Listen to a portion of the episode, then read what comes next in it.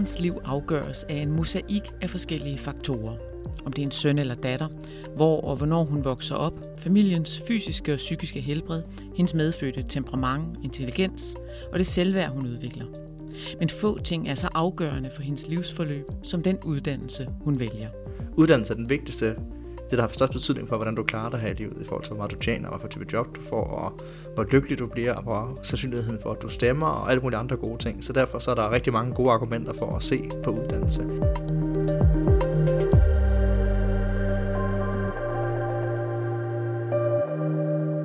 Den sociale arv er en hårdnakket størrelse. Børn af højt uddannede får i 2019 stadig længere uddannelser og mere velbetalte jobs end børn af ufaglærte eller arbejdsløse forældre. Og forskellen starter allerede i barneværelset, flere år inden første skoledag. I virkeligheden så er det jo er det mange af de ting, der foregår inde i familien, det man kunne kalde bløde faktorer, der er med til at skabe den ulighed, der er. Øh, så derfor er det meget, meget relevant at beskæftige sig med, altså hvordan man træffer valg om, hvilken type uddannelse man skal tage, når der er frit valg på alle hylder. Ikke? Alle kan komme i gymnasiet i dag, sådan var det ikke for 50 år siden. Øh, du har rige gode muligheder for sådan set at vælge det, du vil. Men alligevel så kan vi se relativt stor forskel i børn af ufaglærte og børn af forældre med lange uddannelser, i hvad for nogle type uddannelser man vælger. Så hvordan kan det være? Det har ikke noget med penge at gøre. Det har noget med alt muligt andet, der foregår i familien. Og det er det, det, er det der interesserer mig. Du lytter til, hvad vi egentlig ved om baby og så børns trivsel. En podcast-serie fra Københavns Universitet. Mit navn er Janne Brixen. Jeg er journalist på Universitetets Samfundsvidenskabelige Fakultet. Og i dette afsnit skal vi høre om uddannelse og social arv. Hvordan det spiller ind på vores livsmuligheder, hvordan den sociale arv brydes, og hvilken rolle medfødte faktorer spiller, som for eksempel intelligens og udseende. Hvis man er så heldig, at man, øh, man er smuk, man kommer fra en udsat familie, der er hård opvækst, så, så er det et bonuskort, der kan hjælpe en hele livet.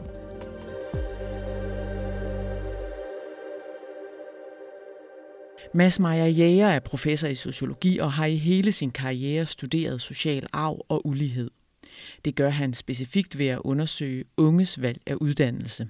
Noget af det, vi kan se, som jeg synes er et vigtigt resultat, det er, at vi i Danmark og i Skandinavien generelt har en idé om, at skolen skal være med til at bryde den sociale arv og hæve den sociale mobilitet. Men det vi kan se, det er, at det gør skolen faktisk ikke. Så hvis man ser på den forskel, der er i færdigheder, når børn starter og slutter skolen mellem børn og højtuddannede og lavtuddannede, så er den relativt uændret fra starter i 0. klasse til udgang i 9. klasse. Når Mads Meyer Jæger undersøger sammenhængen mellem unges familiebaggrund og deres valg af uddannelse, gør han det med en blanding af meget forskellige data. Dels spørgeskemaundersøgelser, som går tre generationer tilbage, og dels registerdata fra Danmarks Statistik. Fra omkring 1980 og frem, der har vi meget, meget detaljerede oplysninger om alt muligt. Det der er helt, ikke? Alt, hvad der bliver indberettet fra offentlige myndigheder, alt, hvad der bliver registreret, bliver samlet hos Danmarks Statistik og gjort tilgængeligt for forskning. Selvfølgelig under nogle meget, meget stramme regler og anonymisering og alt muligt andet. Det er, det er meget øh, detaljeret. Så vi har den her guldkilde information i Danmark, som man kan bruge øh, i sig selv. Udover det, så kan vi også lave spørgeskemaundersøgelser, og jeg er sådan lidt, øh, jeg føler mig lidt gammel allerede med nu med alle de her digitale metoder og data, som alle folk bruger nu. Jeg har ikke analyseret Facebook og Twitter data endnu, det skal jeg nok komme til, men jeg har lavet en del surveyundersøgelser, så spørgeskemaundersøgelser, hvor vi går ud og interviewer folk om alt muligt, og det kan være holdninger og følelser, hvor meget de læser, hvad for en type ting de læser, ting man ikke kan se i registerne. Registerne er sådan lidt mere, hvor meget tjente du sidste år, og hvor mange gange har der været ved lægen og sådan noget. Blandt andet kan jeg sige, at jeg er leder pt. af det, der hedder ungdomsforløbsundersøgelsen af en gruppe mennesker, der er født i 1954 og fuldt siden 1968, altså lang tid før jeg blev født. Øh, og det er en undersøgelse, hvor man så har fuldt folk i over 50 år nu. Og jeg har interviewet børnene af de her oprindelige deltagere, og man har også information om deres forældre. Så vi har tre generationer af mennesker fra den samme familie nu, som vi kan have fuldt, fuldt over tid. Og faktisk skal vi i gang med snart også at prøve at indsamle noget data om fjerde generation nu. Så vi har sådan nogle data også, nogle meget righoldige undersøgelser. Jeg har faktisk lige siddet og arbejdet på nu, før du, før du kom, hvor jeg prøvede at se på, øh, for tre generationer kan vi se, hvor mange penge folk har, om de ejer deres bolig, om de har en lystig jagt, er der så godt spurgt om, ikke? hvor meget de læser, om de går til kurser, om hvad de synes, der er vigtigt, at deres børn skal lære, øh, det er vigtigt at forstå kunst for at kunne sætte sig ind i, hvordan verden er. Altså noget. Så jeg kan prøve at se, hvordan for eksempel din, hvor meget dine bedsteforældre læste, hvor meget de gik i teater, hvad betydning det har både for børn og for børnebørn i den samme slægt. Og det er meget fascinerende at se på. Så, det, så vi prøver sådan, og de data her kan vi også koble på registerne. Så vi prøver sådan at kombinere det bedste fra begge verdener, hvor man kan sige, hvor vi i spørgeskemmerne kan undersøge sådan det, jeg i bare seriøst forskerlingo kalder blødsnask, hvad der foregår inde i familier, og det kan vi så koble på registerne, hvor vi så kan se folks arbejdsmarkedstilknytning og sundhed og alt muligt andet. Ungdomsforløbsundersøgelsen startede i 1968, hvor 3.151 14-årige i 7. klasser over hele Danmark og på tværs af kultur og sociale lag besvarede en lang række spørgsmål. Forskerne har siden fulgt forsøgspersonerne, der i dag er 65 år, og deres børn og børnebørn, og kan derfor se, hvordan forskellige familier præger deres børn til at vælge forskellige veje efter den obligatoriske 9. klasses afgangseksamen. Vi har de facto muligvis den laveste indkomstulighed i verden. Ikke? Vi har stadig en del ulighed, også i sundhed blandt andet i Danmark. Så hvad er, det, hvad er det, der gør det? Og noget af det, vi så har fundet her, det er, at i virkeligheden, så er det jo er det mange af de ting, der foregår inde i familien, det man kunne kalde bløde faktorer, der er med til at skabe den ulighed, der er. Øh, så derfor er det meget, meget relevant at beskæftige sig med, altså hvordan man træffer valg om, hvilken type uddannelse man skal tage, når der er frit valg på alle hylder. Ikke? Alle kan komme i gymnasiet i dag, sådan var det ikke for 50 år siden. Øh, du har rige gode muligheder for sådan set at vælge det, du vil. Men alligevel så kan vi se relativt stor forskel i børn af ufaglærte og børn af forældre med lange uddannelser, i hvad for nogle type uddannelser man vælger. Så hvordan kan det være? Det har ikke noget med penge at gøre. Det har noget med alt muligt andet, der foregår i familien. Og det er det, det, er det der interesserer mig. Mm. Og hvad er det for eksempel, hvis vi så skal zoome ind på det der med uddannelsesvalg? Hvad er det, der foregår i familierne, som er afgørende for, hvordan et barn vælger? Ja, altså det foregår jo, det er meget fascinerende, det foregår meget tidligt. Noget af det, vi ser på, det er, at vi prøver at måle det kulturelle miljø i familien. Og det, vi, så det man sådan gør i surveyforskningen, det er at måle sådan, hvor meget for eksempel, øh, hvor meget forældre læser med børn, hvad for en type aktiviteter. Går man til spejder, der går man til Suzuki-violin og andre forskellige ting. Ikke? Og de aktiviteter og den samt den pakke aktiviteter og undervisningstilbud, et læringsmiljø kalder vi det, som, forældre, som forældre sætter sammen, for deres børn har dels, ved vi, det har stor betydning for, hvordan børn klarer sig, når vi ser på deres sådan boglige færdigheder, sociale færdigheder, argumentationsevne, om de bliver formand for elevrådet og alt muligt andet og sådan noget. Ikke? Øh, og så betyder det meget for deres uddannelsesvalg sidenhen også. Så man får sådan en pakke af præferencer med hjemmefra, som disponerer en for godt at kunne lide noget, der er mere akademisk orienteret, eller noget, der er lidt mere bogligt, eller lidt mere hvad det, praktisk orienteret. Ikke? Og, siger Mads Meyer Jæger, det er faktisk i de allertidligste år, at hele grundlaget for dit barns læringsmiljø bliver lagt. Så det er sådan lidt stressende, når jeg selv er far til to at tænke på. Ikke? Og hvis forskningen viser, at det er de første to år af dit barns liv, hvor du skal sætte alle sejl ind. Ikke? Det er simpelthen der, det der computeren og CPU'en bliver lagt på plads og rammen på plads. Ikke? Og hvis man tror på, at intelligensen er låst, når man er 13 eller sådan noget. Ikke? Så det er virkelig, man bliver sådan helt, så der skal man give den hele armen. Mm. Men vi kan simpelthen se, at det der tidligt betyder noget. Så når børn starter i skole i 6 års alderen, så er mange af de sociale forskelle, og den måde, som familien baggrund betyder noget for en, den er allerede sat på plads der. Mm. Og det er selvfølgelig bekymrende. I USA har forskerne målt læringsmiljøet i familier på en meget konkret måde. Nogle forskere tog nogle båndoptagere og satte dem ud i forskellige familier, børnefamilier. Nogle, der kom fra nogle meget veluddannede familier, og nogle familier på kontanthjælp i USA. Og så talte de bare sammen, hvor mange ord, der blev sagt i de her forskellige hjem. Og, og, og hvordan der blev talt om tingene. Ikke?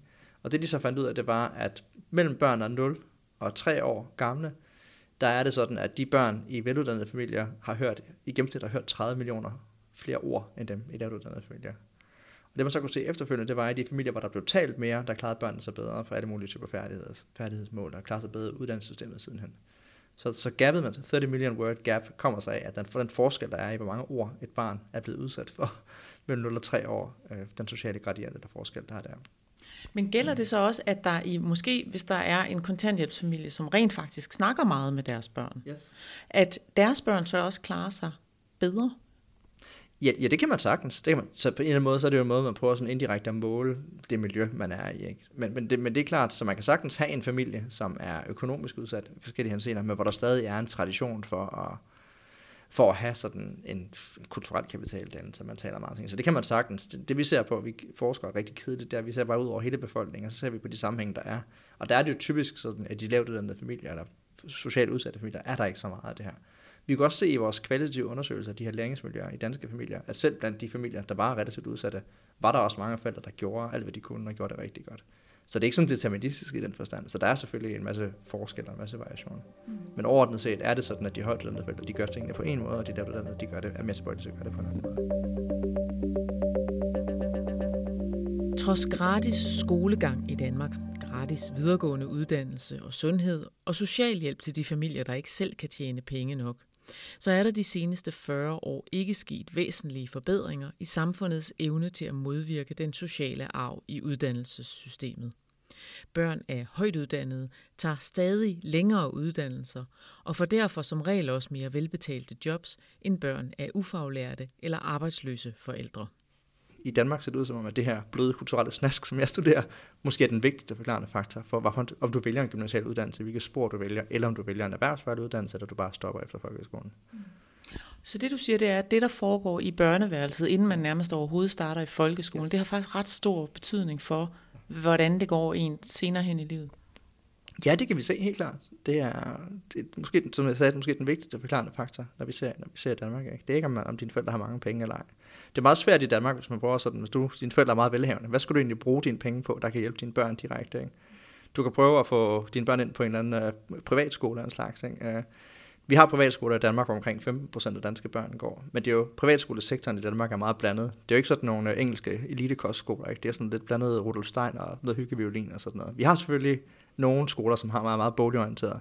Men i virkeligheden, når man tager højde for, at de børn, der går i privatskolerne i Danmark, har forældre, der er bedre uddannet i gennemsnit, der tjener mere, så klarer børn i privatskolerne så faktisk ikke bedre end folkeskolen. Det er sådan, det er en bestemt type børn, der går i de skoler. Mm. Så i Danmark, det der, det kan godt være, at du er milliardær eller sådan noget, men hvordan det sådan rent faktisk skal påvirke dine børn, det er meget svært at sige. Ikke? Mm. Men den tid, du bruger sammen med dine børn, kvaliteten af de aktiviteter, du bruger, den, øh, det læringsmiljø, du skaber, er meget, meget vigtigere. Mm. Øh, og det er det, vi kan måle sig. Så hvis man ligesom skal sammenligne vigtigheden af forældrenes... Hvis man nu står som forælder og vil gøre det bedste for sine børn, hvad er så det bedste, ikke?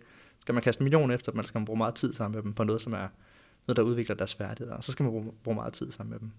Det kan vi også se jo, at det næste, vi har sagt, det var, at hvis man ser på ser i, sådan, på, i sociale forskelle i de læringsmiljøer, som folk, som forældre giver for deres børn, og der er enormt stor forskel i Danmark også. Det har vi lige lavet et første del af et forskningsprojekt om, hvor vi har prøvet at være ude og interviewe faktisk nogen, faktisk tredje generation i den forløbsundersøgelse, jeg fortalte om, øh, har vi ude og interviewe øh, 44-45 familier der, fulgt dem over længere tid, og fået dem til at lave en dagbog over det læringsmiljø, de tilbyder deres børn.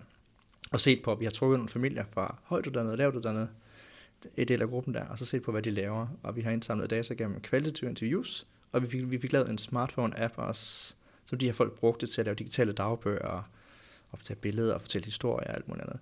Og der kan vi helt klart se, at der er sådan nogle kæmpe, kæmpe forskel i, hvordan de her forældre, hvor dels hvor mange aktiviteter, de, de, vi skiller mellem, hvor mange aktiviteter man har, og hvor læringsrettet de er. Er det sådan noget med, sidder man så med sine børn, øh, sidder man så fjernsyn, eller er det sådan noget med, øh, nej, sikkert man spændende, på at se her, hvad er det, hvad, hvilke bogstaver kan du se her, kan du sælge til fire, og sådan noget, ikke? og der er enormt store forskelle. Øh, og det, vi kan se, at det simpelthen fortsætter gennem hele barndommen også, ikke? Så det der med Suzuki-violin, det, det kan vi se, det er, det er det ene hjørne af højt uddannede forældre med masser af ressourcer. Og vi kan også se fra andre undersøgelser om børn, eller undskyld, familiers tidsforbrug, at højt uddannede familier, højt uddannede forældre bruger bare meget tid sammen med deres børn, og går rigtig meget op i det her. Mm. Mm lavt, lavt uddannede forældre bruger ikke så meget tid sammen med deres børn, og, og går ikke så meget op i, at det indhold, der så er i samværet, er meget læringsorienteret. Så der er mere fjernsyn og mere iPad. Men altså, øh, familier med, med mange penge har, altså deres unger sidder jo også med iPad'en meget af tiden. Ja, det er rigtigt. Øh, men det vi kan se, det er, at alle familier, højtuddannede og lavtuddannede, omtaler det her med skærmnet som et problem. Ikke? For det er sådan noget, børn bliver afhængige af. Og, men vi kan så se, at i højtuddannede familier prøver man sådan, i stedet for at have en eller anden øh, dum app, en underholdningsapp, så prøver man at downloade et eller andet, hvor der er noget læringsindhold. Øh, men det, er, det ser ud som om, at alle børn godt vil have iPads, uanset hvor velhavende forældrene er. Ikke? Så, man, men der er forskel i, hvordan forældrene dels har regler for, hvor meget man må, og bruger det som sådan en belønnings- og straf, straffetaktik. Ikke? Og også, man, også hvad indhold man ligesom prøver at bruge på, at der skal være noget læringsagtigt i det.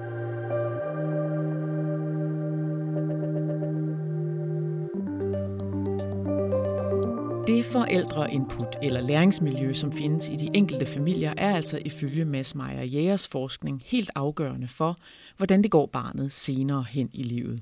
Han er medforfatter til bogen Social arv og social ulighed, hvor forskere har analyseret, hvordan personer med forskellig social baggrund klarer sig i uddannelsessystemet og på arbejdsmarkedet.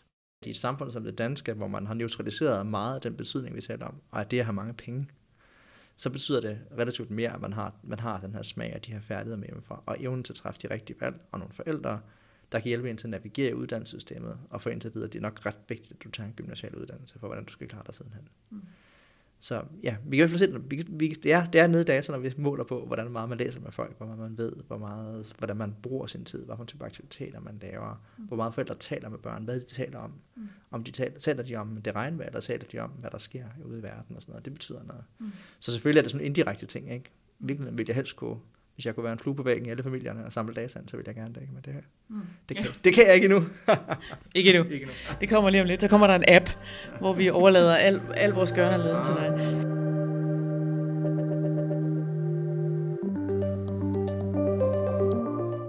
Altså, vi har data for tre generationer, fire generationer ude i verden, det skal være rigtig fancy. Ikke? Og der kan man simpelthen se, at der, der, der er sådan nogle kulturelle vaner, der ligesom fortsætter på tværs af generationer.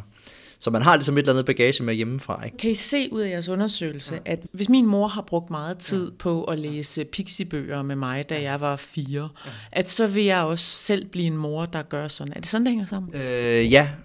ja, det er helt tydeligt, at der er de mønstre, vi har med hjemmefra, i forhold til, hvordan vi bruger tiden, og hvad vi godt kan lide. Det er meget, meget tydeligt. Uh, vi kan måle sådan på tværs af generationer. Det har vi et andet projekt om også. Sådan, uh, hvad for nogle typer kulturelle aktiviteter, man godt kan lide øh, om det, hvad ved jeg, om det er opera, eller man tager på, tager på Hjerterup Marked og sådan noget. Og, nogle af de, og de, de type aktiviteter, man får med hjemmefra, varierer jo også i deres lærings, de læringsindhold, de kunne have for den næste generation. Mængden og kvaliteten af de input, vi som forældre giver vores børn i løbet af barndommen, for eksempel viden om samfund og kultur i bred forstand, det er det sociologer som Mads Meyer Jæger kalder kulturel kapital. Det er noget med nogle analytiske kompetencer, du får med hjemmefra til at kunne forstå, vide noget om kultur noget helt, altså kultur i bred forstand. Det er noget, der giver dig nogle analytiske færdigheder til at kunne analysere ting og forstå, analysere Michael Strunge digte, hvad ved jeg, sådan set også løse færdighedsregning. Øh, og så er det noget, der også, ja, sådan et bredspektret øh, kompetencer også, men nogle, også nogle, øh, hvad hedder det, præferencer til at godt at kunne lide svære problemstillinger, og til at have en sådan, det man kunne kalde en akademisk orientering. Mm. Altså uden nødvendigvis selv at være akademiker? Uden nødvendigvis selv at være akademiker, ja. Altså sådan som man tænker på det, så er det lidt noget andet, hvis du fortsætter din IQ og der kognitive færdigheder. Det er sådan din rå motorkraft, det er ligesom en dimension. Men udover det, det er hvor hurtigt du kan løse matricer, og sådan noget, det er den måde, man måler det på. Ikke? Så kan du også godt have nogle mere sådan analytiske færdigheder, som er noget andet, der handler om, at man ser forskellige problemstillinger, går til at man, man ved noget om samfundet, man ved noget om den rigtige måde at gebære sig på i uddannelsessystemet. Så det ikke kognitive færdigheder er også noget med kreativitet, for eksempel, og hvad hedder det, sådan noget, omstillingsparathed. Altså nu taler jeg om nogle andre, andre ikke-kognitive færdigheder, som også, vi også ved betyder for, hvordan du klarer dig. Og der tænker vi på det, man kunne kalde kulturel kapital, som en, en, sådan en akkumuleret bagage, du får med hjemmefra. Dels af viden, dels af en særlig smag, der gør, at du interesserer dig for noget. Og, det, og en evne til at analysere ting, altså kreativt, kan man sige, i en forstand. Ikke? Og det giver dig en komparativ fordel. Selvom du skal vælge uddannelse, det er naturligt for dig at vælge en akademisk garanteret uddannelse, som vi ved, så den giver dig på den lange bane, giver dig bedre muligheder her i livet, og giver dig en højere indkomst.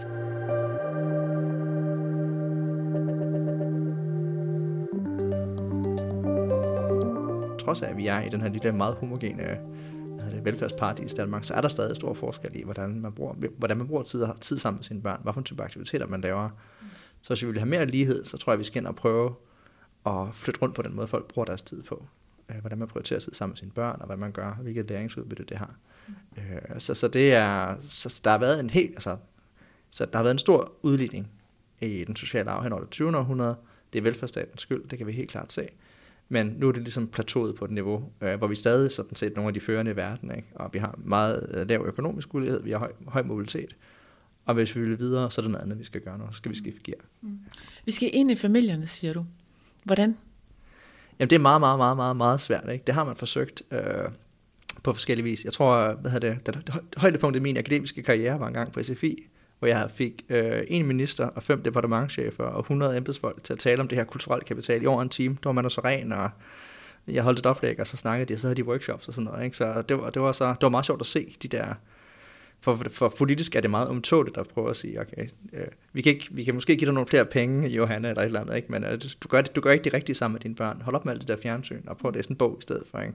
Og det er jo enormt umtåligt, og i virkeligheden så har man ikke rigtig sådan vil gøre det. Øh, der, er forskellige, der har været forskellige eksperimenter, hvor man har prøvet at, at give læringskompetencer til udsatte børn. Der, der har været noget i Aarhus, der hedder sådan en bogkuffert eller sådan noget. Mm. sådan noget. Så hvis du hvis I har problemer derhjemme, så kan du, her er en kuffert med bøger, gå hjem og se, her, om ikke de hjælper og sådan noget. Mm. Men sådan i det store hele har man endnu ikke rigtig sådan vil blande sig i familiernes indre anlæggende her. Mm.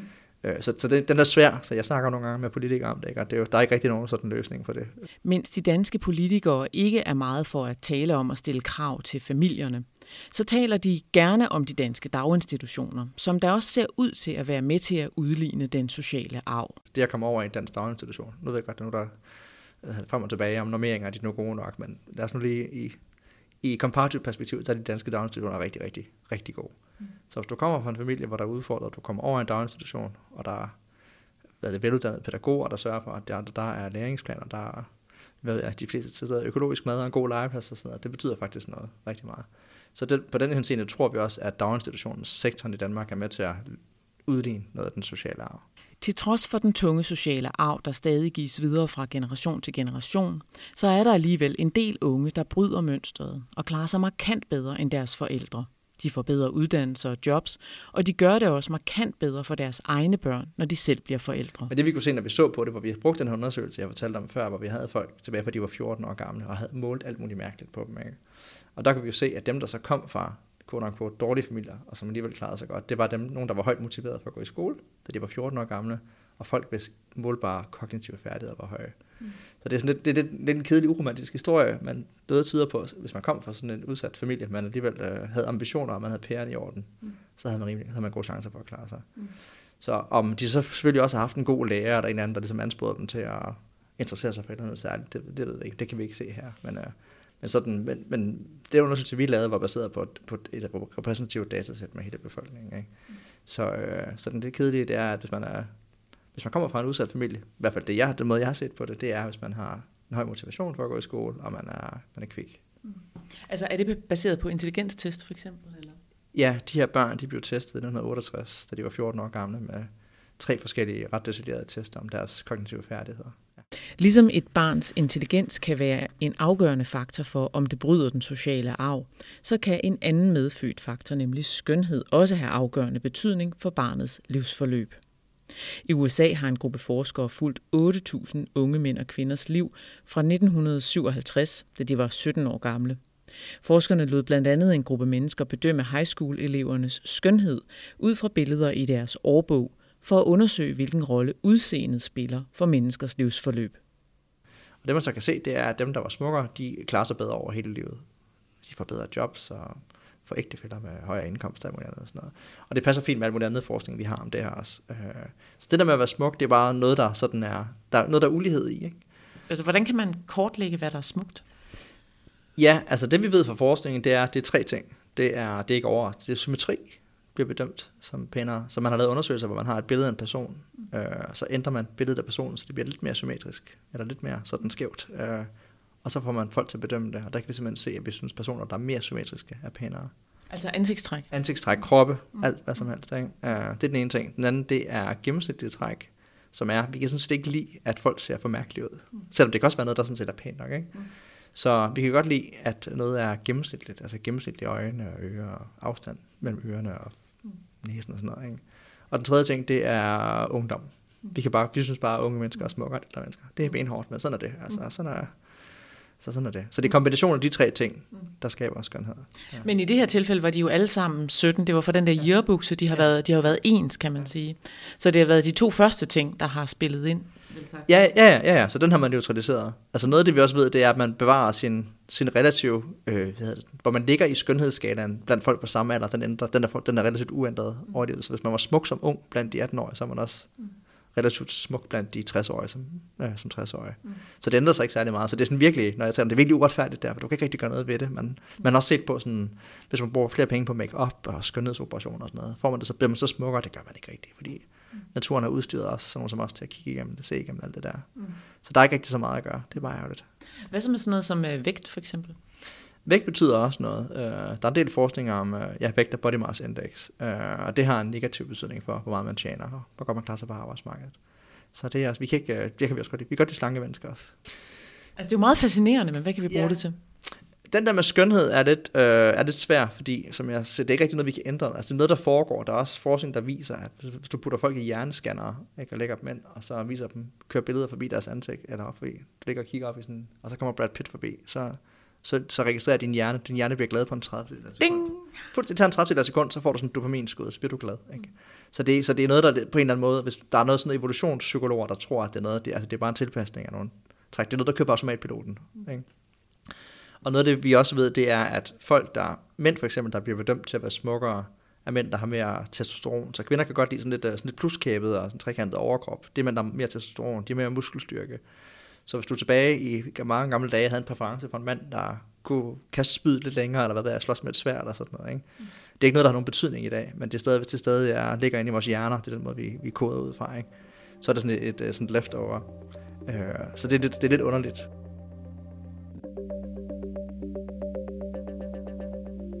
Og der er også interessant forskning, hvor man prøver at se på tværs af professioner. Så forestiller at der er nogle professioner, hvor skønhed virkelig skulle betyde meget, og nogle, hvor det ikke skulle betyde noget. Og økonomer, de regner på hvad som helst. Ikke? Så der er masser af undersøgelser af, prostituerede, variation i prostitution. Så smukke prostituerede tjener de mere end mindre smukke prostituerede. Det gør de. Mm. Det er jo sådan, der sætter du virkelig din krop og dit udseende fuldstændig. Ikke? Og så sådan lidt sådan selvironisk, så er der undersøgelser af universitetsprofessorer, undervisere, ikke? hvor man siger, nej, det er jo bare, man står bare for videre kedelig viden, ikke? det er fuldstændig ligeglad, lige ligegyldigt, hvad man ser ud, og det er det overhovedet ikke. Hvis man ser på studenter tilfredshedsundersøgelser og sådan noget, ikke? der er kæmpe variation. Så smukke undervisere klarer sig bedre, de tjener også mere. Øh, der er en, der er en meget berømt undersøgelse. Uh, I USA er der et website, der hedder ratemyprofessor.com, hvor man så kan... Uh, jeg havde professor Jones i komparativ litteratur, det er pensum stank og sådan noget, ikke? Og så kan man også give, sin, give professoren der en uh, sådan chili pepper, som ved ikke om der er hot. Og så er der, der var nogle kanadiske forskere, der regnede på efterfølgende, dem der blev vurderet til at være hot, de tjente, de tjente 6% mere, tror jeg, end dem der ikke gjorde. Så det synes som om, at det betyder også noget der. Ikke? Så, så selv i den akademiske kedelige tørre branche, vi er i, der betyder det også noget. Så så takeaway message kunne være, at uanset hvor man er, så er det mest kedelige, der, der betyder udseende noget. Mm. Jeg kan lige nævne en sidste anden undersøgelse, som er utrolig fascinerende, der hedder Ugly Criminals. Nogle økonomer, der, der så på, at blandt de folk, der bliver dømt for forbrydelser, er der også, betyder udseende også noget der. Og det de fandt ud af, der er lidt, uh, sådan lidt sjovt, men også lidt komisk, det er, at du kan have en komparativ fordel i at være grim i nogen sammenhænge. Hvis du står i en eller anden mørk gyde og skal holde op nogle folk med en pistol, ikke, og sådan noget, så skal du helst ikke ligne sådan en, uh, skal du ikke ligne Brad Pitt, så tager de dig ikke alvorligt, vel, så synes de bare, du er sød og sådan noget. Ikke? Hvis du ser rigtig gusten ud, så øh, kan det være, at de afleverer tegnebogen og mobiltelefonen i en fart. Og der kunne, man, der kunne de simpelthen se med nogle amerikanske data, tror jeg også, at, øh, at dem, der laver sådan noget, hvad hedder det, sådan noget svindel og sådan noget, det er de smukkere forbrydere, og dem, der de grimmere forbrydere, de specialiserer sig lidt mere, sådan noget lidt mere voldeligt uh, hands-on-agtigt noget. Meget fascinerende undersøgelse, men øh, hvad man skal bruge det til, det ved jeg ikke helt. Men, Nej, det er rigtigt.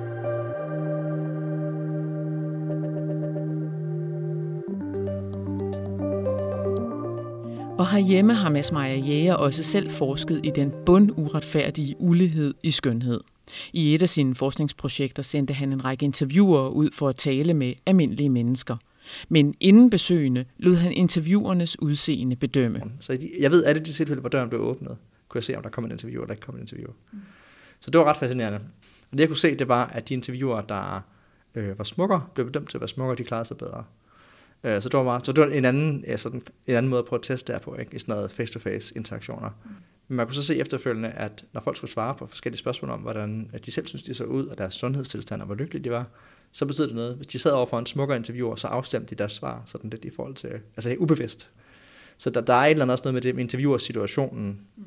hvor vi også, det var noget andet, vi fandt ud af. Ikke? Så det påvirker også, hvem du sidder overfor. Mm. Det støjer.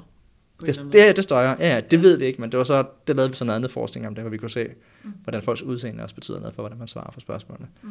Så, så de smukke interviewer har højere svarprocenter, men de påvirker også folks svar øh, på en nogle bestemte typer spørgsmål. Mm. Og det skal man så prøve at højde for. Mm. Så skønhed, det gennemgår, altså hvordan vi ser ud, det påvirker alt, hvad vi gør. Jeg sidder for den tanke om, om skønhed i virkeligheden er en af de mest udjævnende faktorer i forhold til alt det der med social ulighed. Fordi hvis du kommer fra en dårlig familie, ja. og du ser godt ud, ja. Uh, det er du fuldstændig ret i, for der er en meget, uh, det vi kunne se med de amerikanske data, det var også at se på, hvis vi ved, hvor smukke folk blev bedømt til at være, når de var 17, og så kunne vi se på deres familiebaggrund og deres forældres indkomst og uddannelse. Der er meget, meget svag sammenhæng. Så der er ikke nogen sådan på den måde. Det er ikke sådan, at uh, hvad hedder det, rige mennesker får smukkere børn eller noget som helst. Så det, det er du ret i. Så hvis man er så heldig, at man, uh, man er smuk, man kommer fra en udsat familie eller en hård opvækst, så, så er det et bonuskort, der kan hjælpe en hele livet. Det er helt entydigt. Altså, der er ikke, øh, jeg bliver nogle gange spurgt om, er der ingen ulemper ved at være smuk? Og det forskningsmæssige svar må være, nej, det er der ikke. Det har vi aldrig fundet. Man tjener med at er lykkelig og er mindre deprimeret og har et bedre sexliv. Og der er ikke, der er ikke, der er ikke den uendelige liste af positive ting, man har undersøgt. Ikke?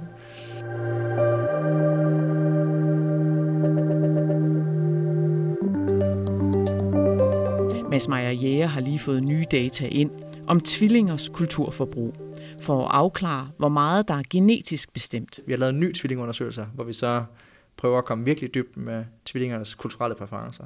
Så i den første tvillingundersøgelse, der interviewede vi øh, møderne til tvillingerne, hvor de fortalte om, altså både tvillinger og andre søstre, der var i familien. Nu har vi lavet en ny undersøgelse med nogle andre tvillinger, at vi kan linke nogle af dem tilbage til den gamle undersøgelse, som vi lige har fået data ind nu, de første, snit, øh, første udgaver af data, der er stadig meget arbejde, hvor vi så kan se på meget, meget utroligt detaljeret om deres kulturforbrug, kulturelle præferencer, hvad for noget musik de godt kan lide, øh, hvordan de sådan fortæller om det, og hvor meget de tweeter om deres, og de har været i operan og sådan noget. Ikke? Øh, så vi prøver at komme meget mere dybt omkring det der, den, den, den, den sådan rigtig kulturelle del af, af kulturel kapital. Mm.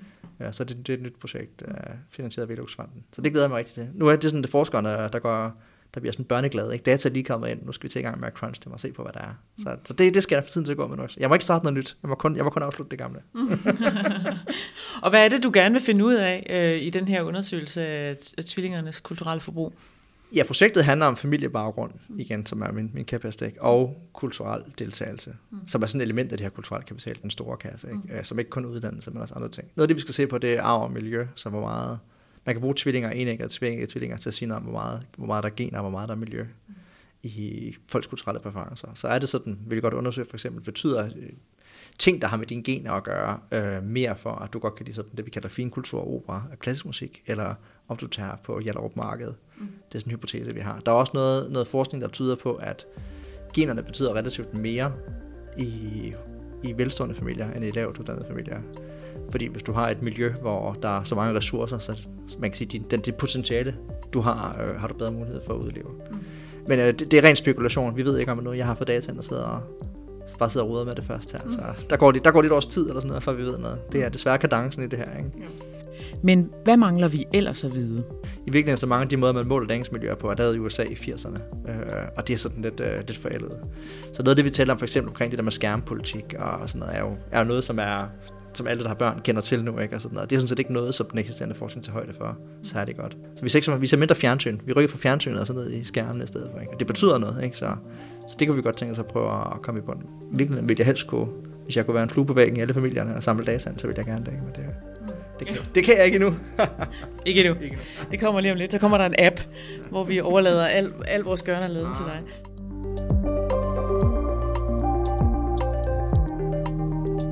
Har lyttet til, hvad vi egentlig ved om børns trivsel, en podcastserie med forskere fra Københavns Universitet. Mit navn er Janne Brixen, jeg er journalist på universitetet, og i næste afsnit kan du møde Miriam Gensowski. Hun er økonom og arbejder med, hvordan børns sociale kompetencer, f.eks. evne til at styre sine impulser og udsætte egne behov, er et af de vigtigste parametre for, hvor godt de klarer sig i skolen og senere i livet. Det vil sige, hvor mange penge de tjener, hvor sunde eller usunde de bliver, hvor lykkelige liv de lever. Lyder det vildt? Det er det også. Men forskningen kan dokumentere, hvordan børns sociale kompetencer og deres personlighed faktisk spiller en afgørende rolle for hele resten af livet. just taking 100 individuals, you line them up by how conscientious they are, and you compare someone who's number 25 out of 100 to someone who's number 50 out of 100. So the one in the middle to someone who's really not very conscientious.